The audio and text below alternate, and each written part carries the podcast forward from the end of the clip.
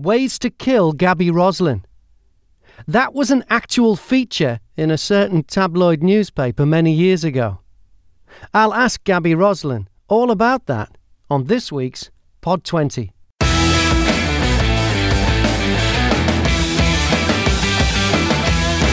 I'm Graham Mack. Welcome to the show. As well as Gaby Roslin, advice about paint from two decorators and a microphone.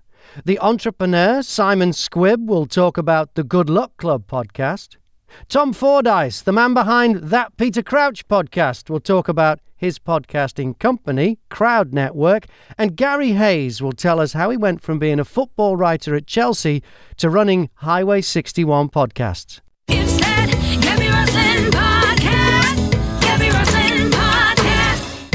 I'm Gaby Roslin, here to tell you all about that Gaby Roslin podcast. I cannot wait for you to hear it. This is purely and simply about fun and laughter and with fantastic guests. I love chatting to people and I love talking about things that make you happy. Do you want to hear Dame Judi Dench and her daughter talking about sea otters? Sea otters hold hands when they sleep. We've seen them. Don't We've seen drift. them. Yes, we've seen them do it in, In Vancouver Canada. together, and they lie on their back, and one does link arms. One goes to sleep. I think you should know that we're acting out the sea otter thing just for our own benefit. How about Robbie Williams telling me all about the time he fell down a manhole? I was out jogging. This was in Stoke on Trent, and I was in Take That. Uh, there was roadworks going on, but nobody had put the warning signs around it. And I all of a sudden found myself underground. and then and then somebody that was just passing by just went, Hey, you all right? you're all right? And I went, Yeah, how are you? Any more? Yes, loads more. David Tennant and his wife Georgia, Celia Imrie, Richard E. Grant, Sanjeev Bhaskar, Russell Tovey. Okay, it's really happening on Apple Podcasts, Spotify, or wherever you get your podcasts. And I'm very excited. It's that Gaby Roslin podcast. Gaby Roslin podcast. Gaby Roslin is this week's guest pod star. The Pod 20 is heard on podcast radio on DAB in London, the home counties, Manchester and Glasgow, on demand in the USA at talkers.com and around the world on multiple platforms and as a podcast itself. Into the chart now and at number 20, the High Performance Podcast with Jake Humphrey and Damian Hughes. 19, and that's why we drink. Chilling ghost stories and true crime. The world's a scary place, and that's why we drink. In episode 198, The Watts Family Murders. At 18, two decorators and a microphone from the father and son team of Trevor and Ryan Mangan. Your podcast is for painters and decorators. What's the best bit of advice that you can pass on? we use the same paint all the way through, but then it means it has to be white. But we can probably get the job done about three or four times quicker if they go for white everything. So that's what we're trying to push now: is get everything in white. Because but only because you're spraying rentals. Yeah, spraying rentals. So you Um, you just need to mask up the floor, and then you can spray the entire room out one paint, one color. Right, without change, because on a spray job, that's a big deal to change the colours, isn't it? Yeah. There's no cutting in. There's no rolling. There's nothing like that. and it is for rentals. And Yeah, all so the landlord convince wants them to go is, all white. is just a clean. Yeah, And you know what? It's all a bloody tenant once. I, you know, I was a tenant f- for many, many years because I moved around to different radio jobs because I keep getting fired. And um, whenever we, whenever we'd moved to a new town and wanted to rent a place, we just wanted something plain. And you'd go in and you, you know, and then you'd walk into one room and it'd be like it'd be like gold and red wallpaper and like it looked like an Indian restaurant in one of them. It's like. What's the matter with you? This is supposed to be a rental. Make it as plain as possible, and it'll be more appealing to more people. So you're right, anyway. Yeah, so that's so yeah, we do try sometimes, and especially sometimes like older colours are quite hard as well. If reds, reds Oh. are horrible, Yeah. Yeah. things like that. Yeah. They never seem to have any body to them. They always they're a bit transparent. Trans. Yeah. Yeah. Translucent. I think it's the same thing. Yeah. I just thought of that. And how's lockdown been for you then? I've actually okay. made more money in the past four or five months than I ever have doing anything really. It's Why is sort of- that? Well, I think it's a case of no one's going out, and they're all sat in their houses and sort of realise that they look a bit crap. So I've got all this extra money, nothing to do, and the house looks a bit crap. Why not get a decorator? And I think a few of them have have had a go at themselves. haven't they? yeah, giving it a go. Oh, while I've been home, yeah. See, that's one way to get work. That's what you should do on Mumsnet. You should encourage them to have a bash. good idea. actually, Yeah. You'll get more work out of them. You'll go, oh, did you? I tell you what, we could fix that up for you. Yeah. Fine, if you see a customer, go and see a customer that has tried it themselves and has um, done some work, Yeah, they, they do realise. appreciate what you do. They do realise it's not a there's a there's a sort of phrase in the trade: if you can piss, you can paint. Yeah. Realise that it's not a case of of that at all, don't they? Yeah, You know, it, so It's like it's like in radio because they think all you do on the radio is talk, and everyone can talk, so everyone knows how to do it. That's why the the best job in a radio station was the engineer, because just no one knows what goes on there, so he can do whatever he likes, and no one really knows.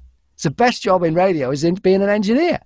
talking to um to a nipper that's just started a labouring job. He's 15, 16. I said, "There's two ways you can go." I said, "Put your phone down, leave it in the van, and try and be the best you can be, and do everything for him. Try and always be a step ahead of where he's working, or you be really bad, so no one ever asks you to do anything. All you're doing all day on site is pushing a broom about and not really doing much of anything. You just got to be just good enough not to get sacked, and then on your laurels that was the quite inspirational time. from you, Ryan. Put your phone. in. Yeah. Yeah, I don't touch it because I've got Bluetooth headphones now. My phone's normally in the middle of the job. I don't touch it until I'm done. Yeah, that's why I wear a watch as well. Oh yeah, So I'm not constantly pulling my phone out and looking at it. that was a good tip you come up with as well. Yeah. To get a watch and not use your phone. I got a five pound, you know, the old school Casio watches. Yeah.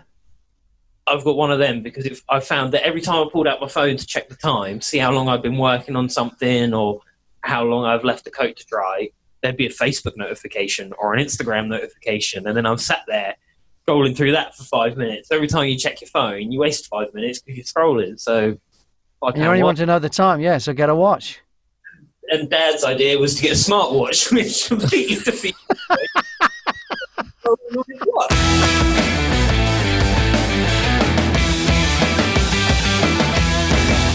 Trevor and Ryan will be back next week to talk about what they said on their podcast that made a listener threaten legal action.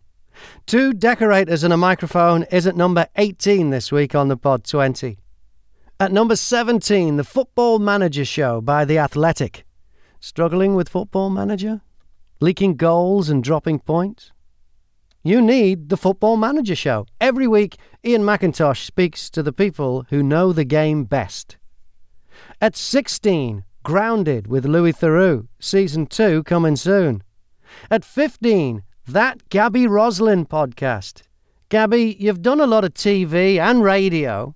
What's the nicest thing about doing a podcast? The fact that people are coming up to me in the street and singing that Gaby Roslin podcast. I, Anne who wrote that music, I got in touch with her. She's been on my radio show, and I, I said to Beth, "Do you know what? Is there any chance you could write me a jingle?"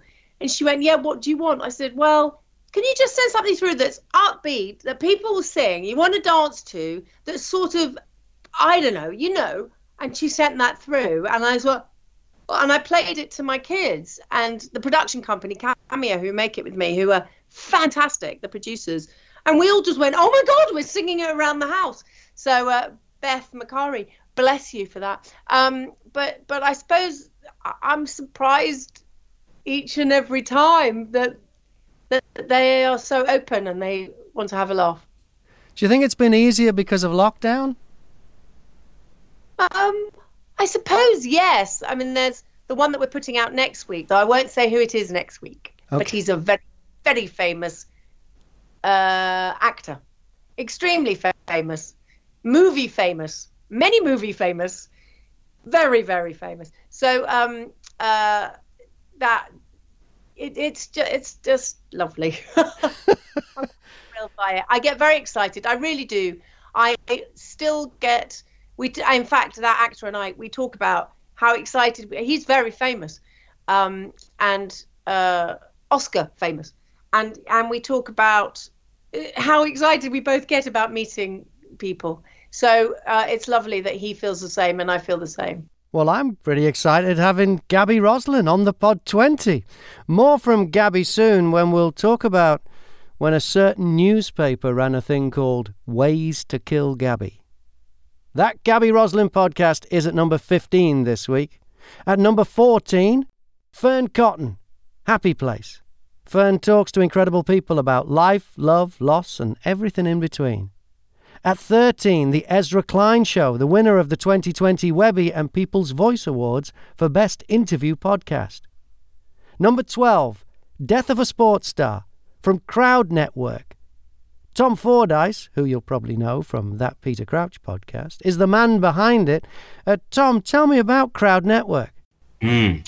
So, Crowd Network um, was set up by myself and uh, two uh, colleagues in the BBC. Um, so, we set this up this year, and our aim was to use to, to really use a lot of the lessons that we'd learned in different points of our career about what makes great audio and what makes great podcasts. And we had a vision for what the British podcast industry could be and how it might catch up with where the American podcast industry is. We're, all of us involved are, are absolutely passionate about podcasts, about writing them, about producing them, about editing them. And we just felt that this was the point. Podcasts are getting bigger all the time. And as, as you guys know at Podcast Radio, there is an explosion in the number of podcasts. Some of them are great, some of them are less great, but this is the this is the coming world. You know, audio on demand is the coming world, and we felt that right now was the, the point where we wanted to immerse ourselves more fully in it. We had lots of ideas for shows. Um, we've been quite ambitious with our launch strategy, so we're launching a new pod pretty much every week. From the point where the company launched in in September, we've got a great list of shows stacked up for the new year. So it's been a really exciting time. Like I say, we're all passionate about podcasts. We're all podcast listeners. We're all podcast writers or editors or producers, and we just thought this is what we want to be doing. So, what's next? Well, well, there is a really good show we've, we've, we've done, which is just launched called The Mentor, which we're really excited about. So, The Mentor is based on the premise that 2020 has been a pretty rubbish year for most for most people, hasn't it? and we wondered what it would be like if you had someone on speed dial who was able to give you the most incredible advice. And we also wanted to do something for people from disadvantaged backgrounds for BAME candidates. So what we've done is we've we've got three I won't call them kids, three young people who've had difficult years, different backgrounds, but all with their own challenges and ambitions. And we hooked them up with the mentor.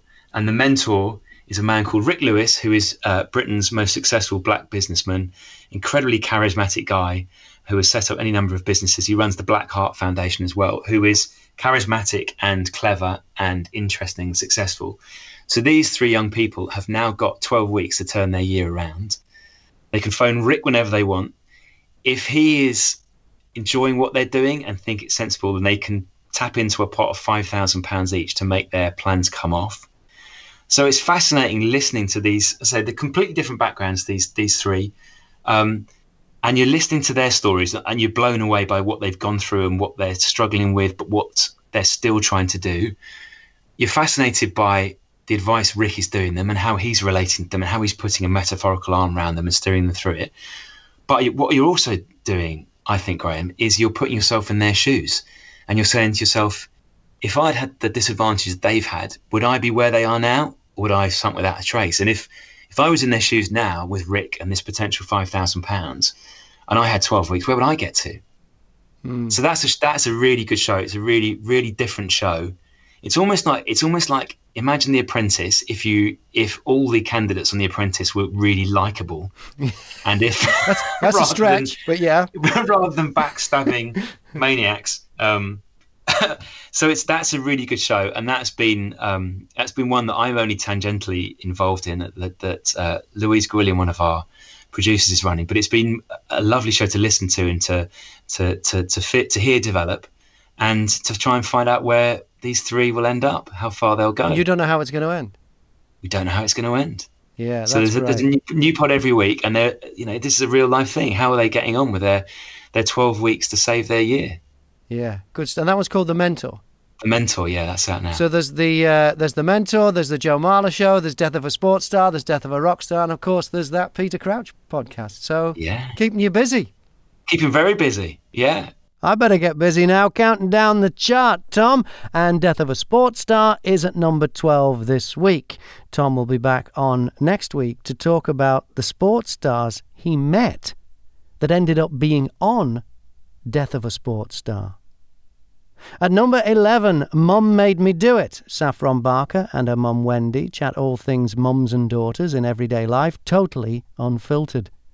Number 10, The Daily Show with Trevor Noah, Ears Edition. Let's check in with my special guest pod star this week, Gaby Roslin from That Gaby Roslin podcast. The press haven't always been kind to you, Gaby. At one time, one of the tabloids ran a thing called Ways to Kill Gaby. What was that all about?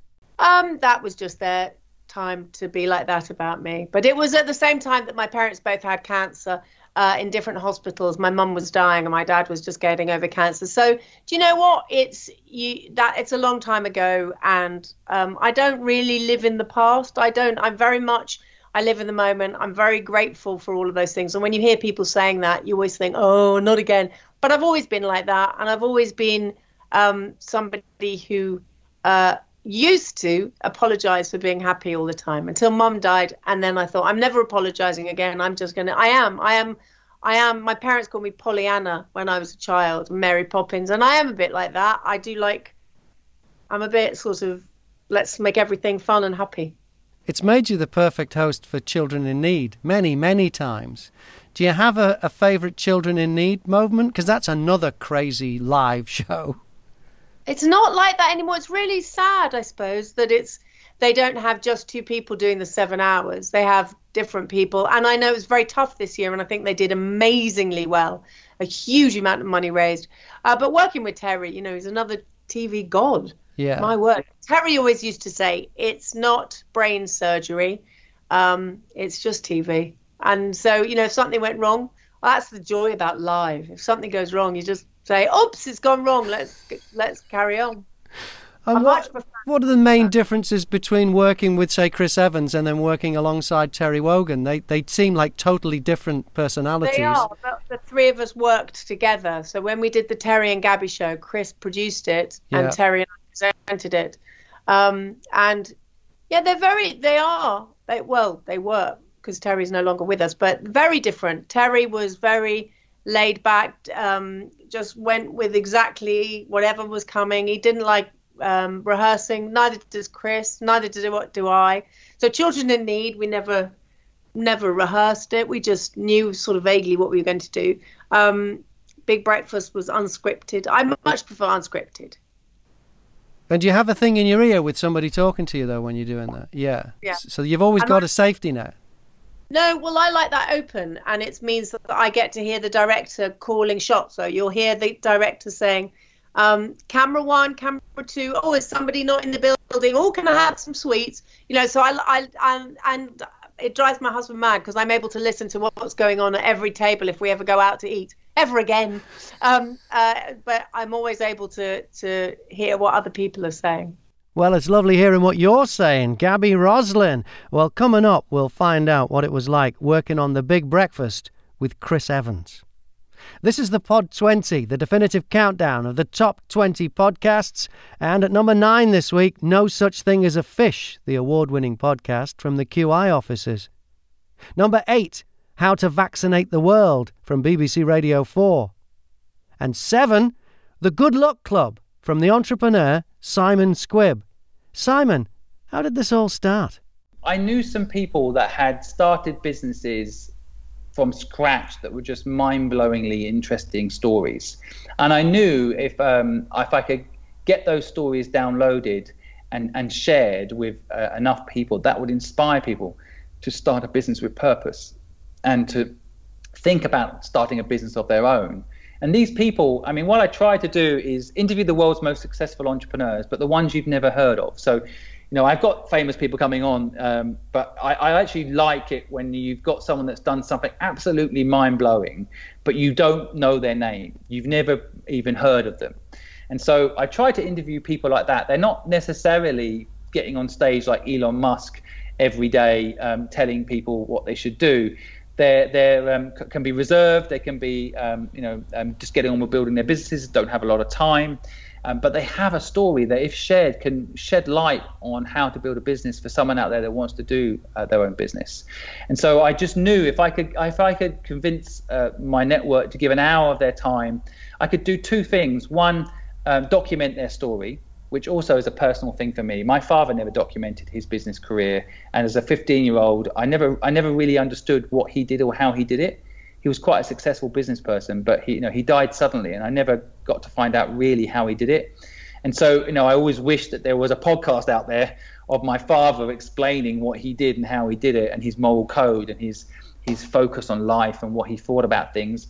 And so I thought to myself, you know, having uh, all these brilliant people out there in the world with their stories, I must get them on a podcast. And and then their families and their children and their grandchildren will be able to listen to this later and hear the story of how their mother or father or you know grandfather or grandmother uh, managed to build a business. And and also at the same time hopefully those stories there'd be nuggets in there um, that other people could could leverage what surprised me about doing the podcast and and and does really excite me today is I've been an entrepreneur my whole life you know, I built 17 companies. I've invested in 66 startups. I've seen it all. I thought until I listened to these stories, and I, I have learned every time I've done this podcast as a person interviewing them. I have learned so much that sometimes I get off the podcast and like, if no one ever listens to that, I've still I, I've got something from it. You know, like um, hopefully, you know, and, and luckily people are also hearing it. But but but you know, ultimately, um, I've really enjoyed the experience of listening to these people's stories. And it's inspired me to build what I'm building today um, and to really push the envelope of what's possible. So, who's been your favourite guest so far? Well, that's like asking my favourite child. That would, But that, there must be one that stands out. There must be. You know, there's just there's just a, there's quite a. I have to say, every single podcast I, I've now interviewed uh, nearly sixty people, um, and I I honestly can say every single podcast there's been something in each of the podcasts that I've I've really enjoyed.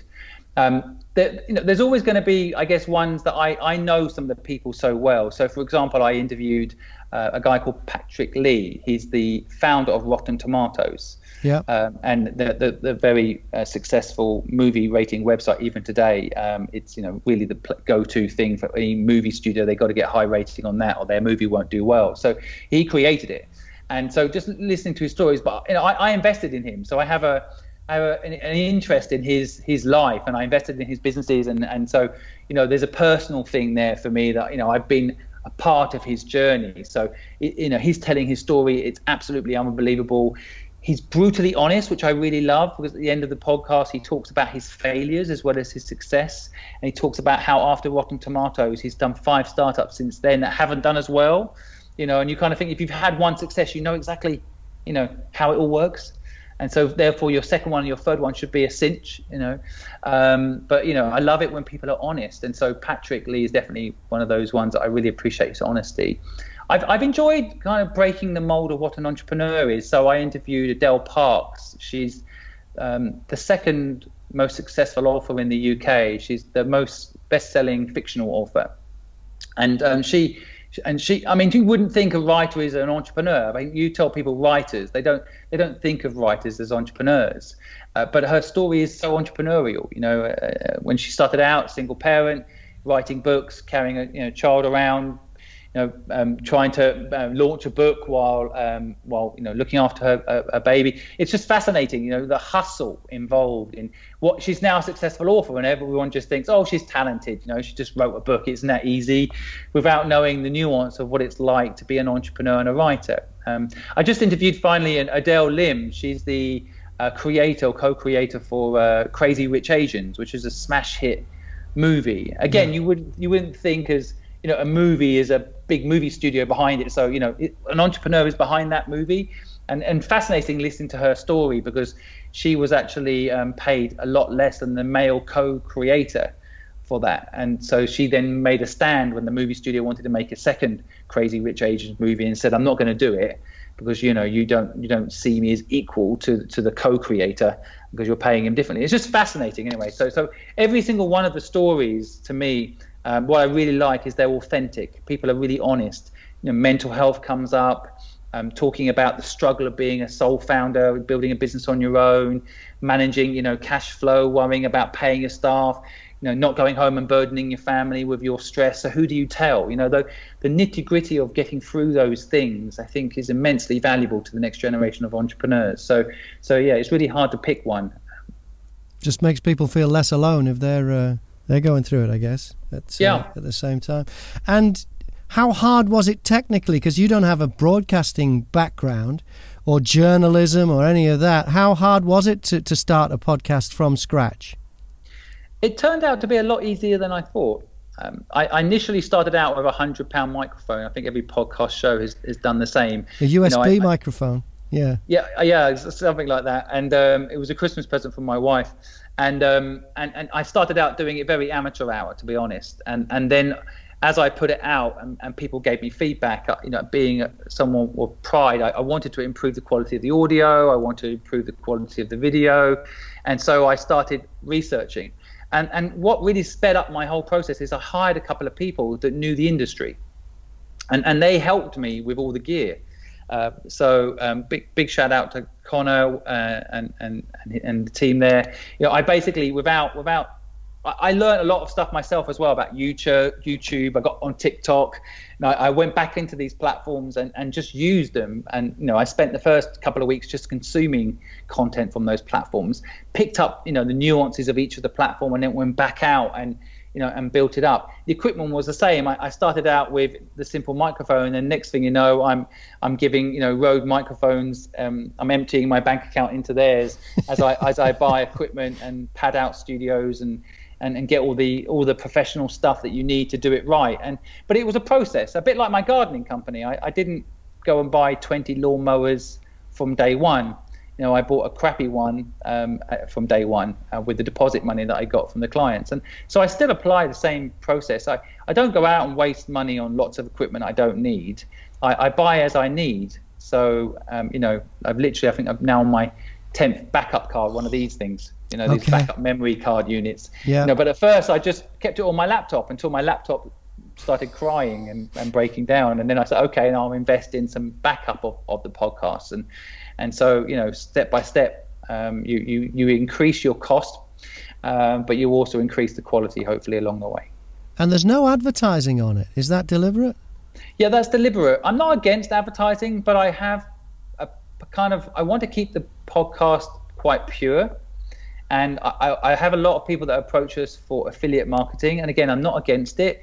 It's just that I don't want people to have to listen to the podcast to then be told that they should sign up to GoDaddy or they should sign up to thi- this, that, or the other. Um, I, and, and therefore, if they click through, I make money off them. I, I wanted to try and keep it pure. Um, however, I am working on some big brand partnerships, but I didn't want to just initially do the affiliate partnership stuff and, and just make money off people clicking through and, and, and not necessarily sell something I 100% believe in. So um, I just wanted to keep the content pure. Plus, myself personally, m- one of my gripes with podcasts is it takes me forever to get to the content, and and so um, I thought it would be interesting to just run the content straight off the cuff, give it to people without any um, hassle, and, and just let people you know get from the podcast what they could without me having or not having to sell them anything to, to make a living. And that's one of the great things about being able to do this business when I've kind of made all the money I need. It's a beautiful position to be in because I, I can hopefully create pure things. A bit like my videos. People often, you know, say, "Well, you could charge me a consultancy, Simon. I'd be happy, you know, for you to charge me to help me with this business." And I say, "Well, here's all the content for free. You know, like I'd rather you invested that business in hiring people, invested back in your business in growing the business and making it COVID proof. You know, like, and that's actually really nice to be able to do that." Um, it's been interesting because sometimes with free, people get a bit confused. You know, they wonder what the catch is. Yeah. Um, but you know, at the end of the day, it's been nice to try and just keep it pure. But eventually, you know, I will have um, brand partnerships, um, not necessarily advertising, brand partnerships with the podcast. But but initially, I just wanted people to get straight to the content, it to be useful, and then them to get off without having anything you know shoved down their throats at the end. It's the Good Luck Podcast with Simon Squibb. It's where you get your podcasts. It's on Apple and Stitcher and everywhere you get podcasts. And it's also on podcast radio. What's next for Simon Squibb? Well, we've helped 42 people start a business so far, so um, we, we've got quite a lot of uh, more people to help over the next coming years. I, I hope that we can make an impact uh, and, and, and help the economy not be so affected. Um, I, we hope we can help people find their purpose in life. So, so my mission for the next seven years is is to help people find a business they love and build something that's purposeful to them. And hopefully, uh, I'll have some time in between to uh, play with my son and watch him grow up. That, so, if I achieve those two things and stay healthy in between, I'll be I'll be happy. Well, good luck with that, Simon. And the Good Luck Club podcast is at number seven this week on the Pod 20. Number six, Freakonomics Radio. Discover the hidden side of everything with Stephen J. Dubner, co author of the Freakonomics books. Let's catch up with this week's guest pod star, Gaby Roslin from That Gaby Roslin podcast. Your first claim to fame was on The Big Breakfast, which you co hosted with Chris Evans. What was Chris like to work with? Bliss, heaven. He's Had you met him genius. Beforehand? properly- No, but I used to watch him. So uh, when we were in the makeup chair for Motormouth, he was on television up there on the TV. Uh, I was having my makeup done. We we all used to watch Chris on. He was on very early morning Saturday telly, and we watched him. And we all thought he was mad and brilliant. And then the very first audition for the Big Breakfast, he was there. We auditioned together, and we I did five. Screen, he they he'd been offered the job. I did five screen tests, and every single time I fell in love with the show more. And and just Chris and I just got on from day one. And then they when they offered me the job, I screamed and screamed and screamed. What is it about him then, having worked with him? What is what is it that sets him apart? Because, you know, his his success has been phenomenal and he's reinvented himself a number of times. And he's had Oh, failures along the way, but he just bounces back. He hasn't he hasn't reinvented himself. He's still the same person. Really? He's exactly the same person. When we when I go and see him and I'm a uh, a guest on his Virgin show, we still breathe in each other. We know when each other's breathing and thinking. It's quite bizarre. But but he hasn't changed. He's exactly the same. He's just probably a bit calmer, but we both are still very hyper. We both love what we do. Um, he he looks at the whole. He doesn't look at each thing and look at it individually. He he taught me a lot. He says I taught him a lot. I suppose I was the calm, he was the mad. Although I'm pretty mad, so he was calm. We knew how to balance each other out. We were very blessed and very lucky, and we we know that. We absolutely know that. And it would have changed your life, Big Breakfast. You mentioned that you didn't get into TV presenting for the fame, but how did you deal with the fame that that brought you? I I it has never been a, it's weird because I've been on te- everybody's television and and now radio now for 12 years but television for for 33 years and thank goodness I'm still working that that people are used to me.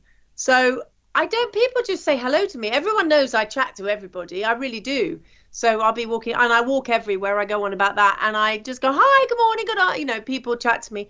Occasionally it's a bit weird but that you know if somebody really wants to know your deep dark secrets or um because I don't have any, uh, but also if they want to hug you, or obviously you can't these days. But but so there are certain things, but but otherwise everybody's been really nice to me, and you know the the press have their people that they want to have a go at, and people they don't want to have a go at. But I think I've just lucky I've just carried on. Well, thanks for carrying on on the Pod 20 this week. Gaby Roslin, who'll be back next week to talk about how she overcame shyness to become a TV presenter. Number five this week is Desert Island Discs. And the latest castaway is Arsene Wenger. Number four, The Joe Rogan Experience. Now on Spotify. Well, they paid enough for it. Number three, Drop Shot, the narrative podcast series that delves into the world of tennis. It's made by Highway 61 Podcasts, which is run by Gary Hayes. Gary, you started out as a football writer at Chelsea. How did you go from that to running a podcast company? Yeah, I, I got bored. I think. um, no, in, in all seriousness, what I did is um, I, I I went so far as I could at Chelsea, and um, that's when I realised I was like, look, I can't just I can't just like live this dream forever. And I and I I realised as well that you know Bruce Springsteen aims to sell out Giant Stadium in Rutherford and he's playing to hundred thousand people, and and I had targeted just getting to Chelsea, and I was like, I need to reassess, you know, what what I'm doing, and a lot of it as well was just being stubborn, and you know, I remember teachers telling me, "You'll never do that. You're, you're never going to do that," you know. So it was just um, it was just me going F- you, basically. um, and I know that sounds really bad, but I was just like, that was my that was my uh, my motivation was just like that's what you told me I couldn't do it. I'm going to do it. And then I would say in the end, I realised that if I wanted to do more, I needed to sort of leave, uh, which I did, um, which I didn't want to do, but I knew I had to do it. Um, and then I just started, you know, doing a lot of other stuff. Um, and I've worked for Bleacher Report and um, and from there CNN. And then I just where journalism's gone, I just realised I was like, you know, and, the media, I realised that the stories that I'm trying to tell, I just couldn't tell them in these traditional ways anymore. You know, I wrote I wrote a book about John Terry, and um, again, just getting getting a book published was like this amazing moment for me. What it should have been, and it was just sort of that just really, um, yeah, that was I just didn't like the process of it, and it just really, uh, it really felt um, like it was an ugly process. And what what, write, like- what the writing process or the getting the no, book no, out? it was the, the publication process. You know, just like something that you're doing that you're working so hard on, then you realise that it's just actually this. The fate of this is in the hands of other people, and um, and then also having it that where you're writing where it's getting changed so much, where you're like, that's not the story here though, and they're like, yeah, but you know, it, it was just called like John Terry 50 defining matches, and they wanted to tell his story through 50 games, you know. And so when I wrote it, I wanted to tell the story of where he was and have this narrative flowing throughout of like, you know, trying to put him in context of what's going on elsewhere. But they wanted just 50 match reports. I was like, I'm not doing that. Right. Yeah. So Yeah. I, d- I didn't do 50 match reports, but then I was like constantly having it out with the. Uh, so I just realised my posture was really bad there. Um, I, I kept constantly kept having it out with the the publishers, and it was just a negative experience for me. Really, it might be that it's just me being too idealistic again, and I wasn't being realistic. But so I, I did that, and I I just got to this point where, and I'd heard Serial, and I was just, like, there's a better way of doing this. There's, there's a better way to do this. But then in the UK, it's I, I think that the UK will get there, and that's why I'm sort of chomping at the bit. Like, quick, quick, we got to catch up. You know, as Highway 61, we've really got to be pushing, pushing, pushing. You know, there can't be 24 hours in a day. It needs to be 26. You know, Yeah. just like because I, I feel like everyone's going to catch on at some point, and we need to sort of be the first independent that's doing it, not. You know, I know the BBC do some great things, but obviously that's the BBC. And I'm like, look, we need, we really need to try getting ahead, and um, and yeah, just do doing the books and you know trying to do other stuff that I just realised that if I wanted to do it and do it my way, I needed to show a bit more courage and a bit more, um, I don't know, a bit entrepreneurial, bit more of an entrepreneurial attitude, I guess. Just do it. Um, Yeah. Yeah, yeah, just do it. Exactly. Yeah, to to, to steal Nike's slogan, right? Yeah, just just do it. And it took a lot. It took a while for me to get there. But then I say now to people, I'm like, I wish I did this five years ago. Yeah. But then it's also, you know, they think, well, if you did it five years ago, it probably wouldn't have got off the ground. And now I feel like we're building up this, you know, this real energy and this real, um, this real uh, momentum with it. With Um, where- podcasting or, or with just yeah. with Highway 61. Well, just with the podcasting and Highway 61 and um, you know, where we're going with it. We've only released two podcasts since we, you know, were officially created this year. But in terms of what we've got in production, we're doing so much. And it's just like all of this, all of these ideas that I'm bringing out where, you know, there is a Chelsea project. Of course there is. Well, there's two. Um, but then there's film projects. There's, you know, other sport projects. There's music projects. Um, and yeah, there's a lot of passion that goes into them. But at the same time, they're projects that I think that have really got legs and that can really do a lot, you know. And so that's sort of how I went from being this football writer who, you know, wasn't hitting the heights of Henry Winter, but then I didn't try to because I was trying to carve a different path.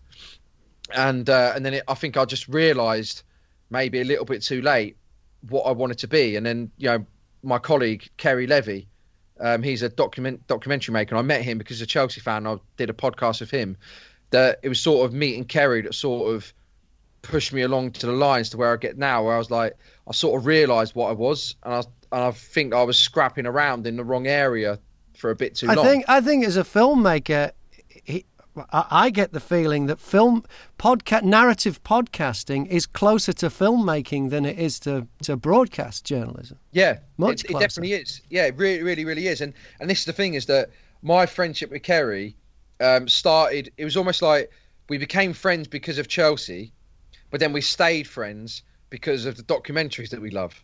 You know that it, our friendship goes way beyond Chelsea. And Ceri has made some real and really, really good work. And the the best bit. So basically, before I asked him to come on board to help me make this Chelsea project that we've been working on for a while, I was like, I just want to make sure that you know what he talks about is applied to his documentaries. And I I watched this documentary called Bananaz that he did, where he's um he he follows the, the band Gorillaz around for for seven years, and I just watched it, and there was it was it was a really good documentary. But there's one point in it that just sort of just it was that you know eureka moment that I was like, okay, Ceri talks the language that I want to talk.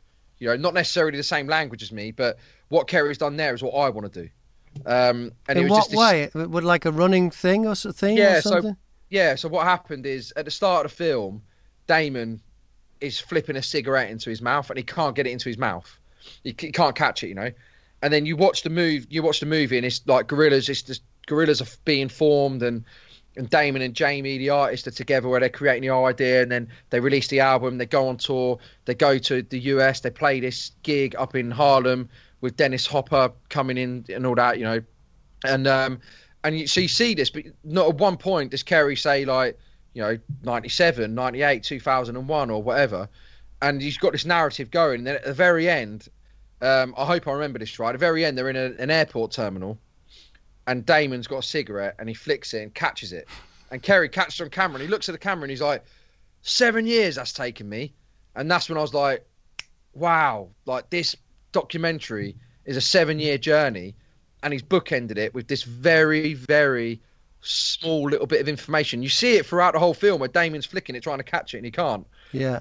and and I was like, wow, he's just like he's shown the the audience, he's shown the viewer this is seven years without actually telling them, and it is that concept of show don't tell, which is so difficult. Yeah. But then when I saw that, I was like, he's he's done what I want to do, and Yeah. he's done it in the way that I want to do it, and um, a great That's- documentary, I think, because it's real, can reach you in some sometimes more than a moving movie, a, a, a fictional movie. I can remember coming back from the states once, and I watched. Have you ever seen uh, Finding Sugar Man? oh no, searching for sugar, Searching for Sugar Man. That's it. Searching. For, right. I saw that. Incredible. I saw that on a plane coming across the Atlantic, and Julie picked me up from the airport, and she said, "So how was it?" I said, "I saw the most incredible film on the plane," and she went, "No, no, how was the the conference here?" I said, "No, no, no, no. As soon as we get home, we're going on uh, iTunes and we're going to watch this film. What's it about?" So I'm not telling you anything about it because that's how I, you know, you're on a plane flicking for something to watch. I said I didn't know anything going in, and it was just amazing, and it is, and something like that. So I get what you mean. I haven't seen the one you're talking about, but that kind of experience Yeah. that, that you have with a documentary, you can't. I, I don't think.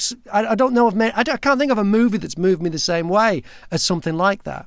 absolutely incredible that is. And the funny thing is, the guy who produced that or helped produce it to finish producing it, his name's John Battsek, Right. and he's a Chelsea fan.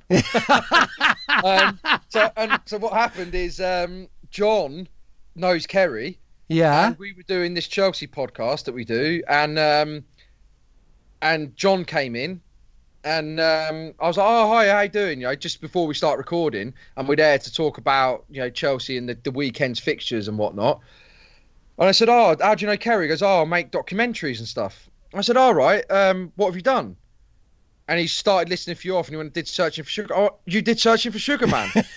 I was like, "Oh, I was like John." I was like, "That is amazing," and I was going over it with him, and um, because I've he, he's the guy he did it with is a guy called Simon Chinn, and he did like Man on Wire and a few others like that, and um, I was just waxing lyrical about it. Then um, I was like, su- "Yeah, such an incredible story." And then Rodriguez, the singer, Yeah. after that, because I'm massive into Bob Dylan, it's sort of Well, there's it's. Dylan-esque, isn't it? Yeah. yeah.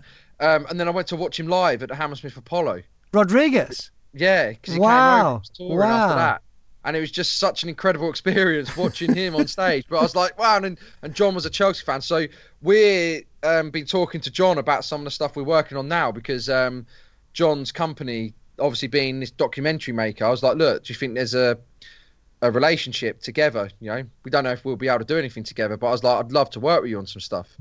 Um, because of what you say is like doing these narrative podcasts, it's like audio doc Ceri Yeah, it's the same. It's the same. them- It's the imagery and the storytelling. It's, Yeah. There's no real difference, except it's probably easier in a podcast because you don't need the lighting to be right. yeah, exactly. You just need the sound to be right. But Ceri says, "It was oh, you got to drop this narrative podcast malarkey." He's like, they're not narrative podcasts; they're audio mentaries.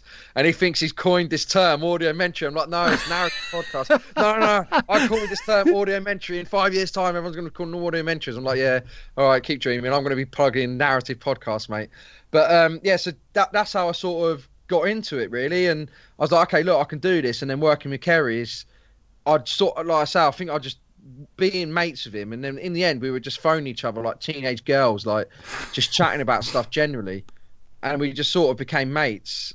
And um, and then from there, I think I just realised that um, I'd been hanging around in the wrong industry for a bit too long, because I'd done everything I wanted to do, and um, not that I'd achieved like this massive success, but I was like, hey, I completed journalism. It wasn't anything like that. It was just more like, okay, look, I think I've just everything I wanted to do, I've done and I don't want to be here when I'm 45, sort of searching for something to do. And then um, obviously one thing leads to another, and then four years down the line, I'm creating Highway 61 in the, you know, in the image that I wanted to, and hopefully it succeeds. So far, so good, Gary. Gary Hayes will be back soon to talk about Highway 61's podcast about Chelsea. Number two on the Pod 20 this week Shagged, Married, Annoyed. The only way Rosie and Chris Ramsey can have a conversation without being interrupted by a toddler or ending up staring at their phones is by doing a podcast. This week, twin Tylers, an electric boot problem, and Rosie gets her words mixed up. Which brings us all the way to number one. And for the second week in a row, Hunting Ghislaine with John Sweeney, a podcast from LBC all about Ghislaine Maxwell, the former partner of the convicted paedophile Jeffrey Epstein.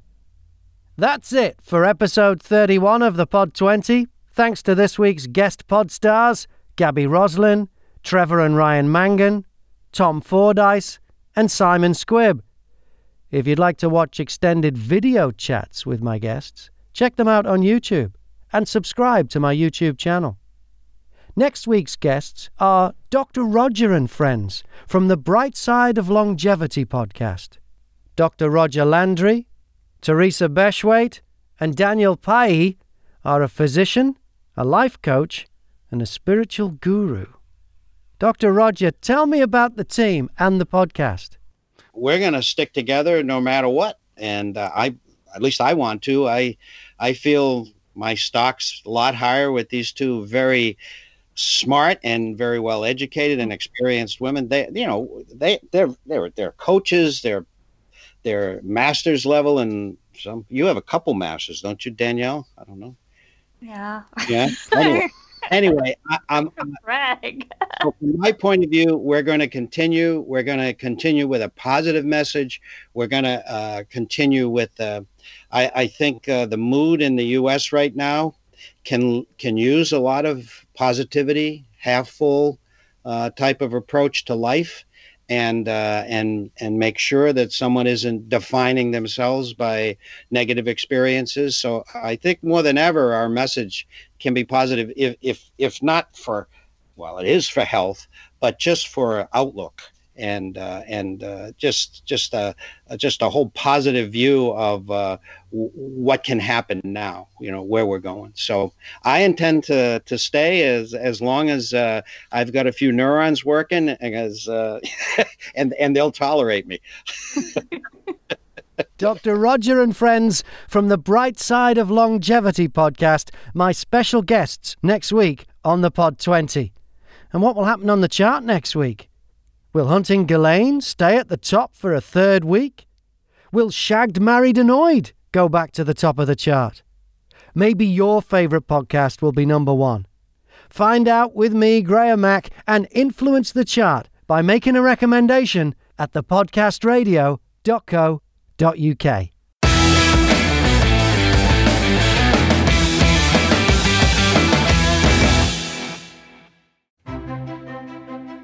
Faith in the news media has been challenged, making it even harder to get stories told.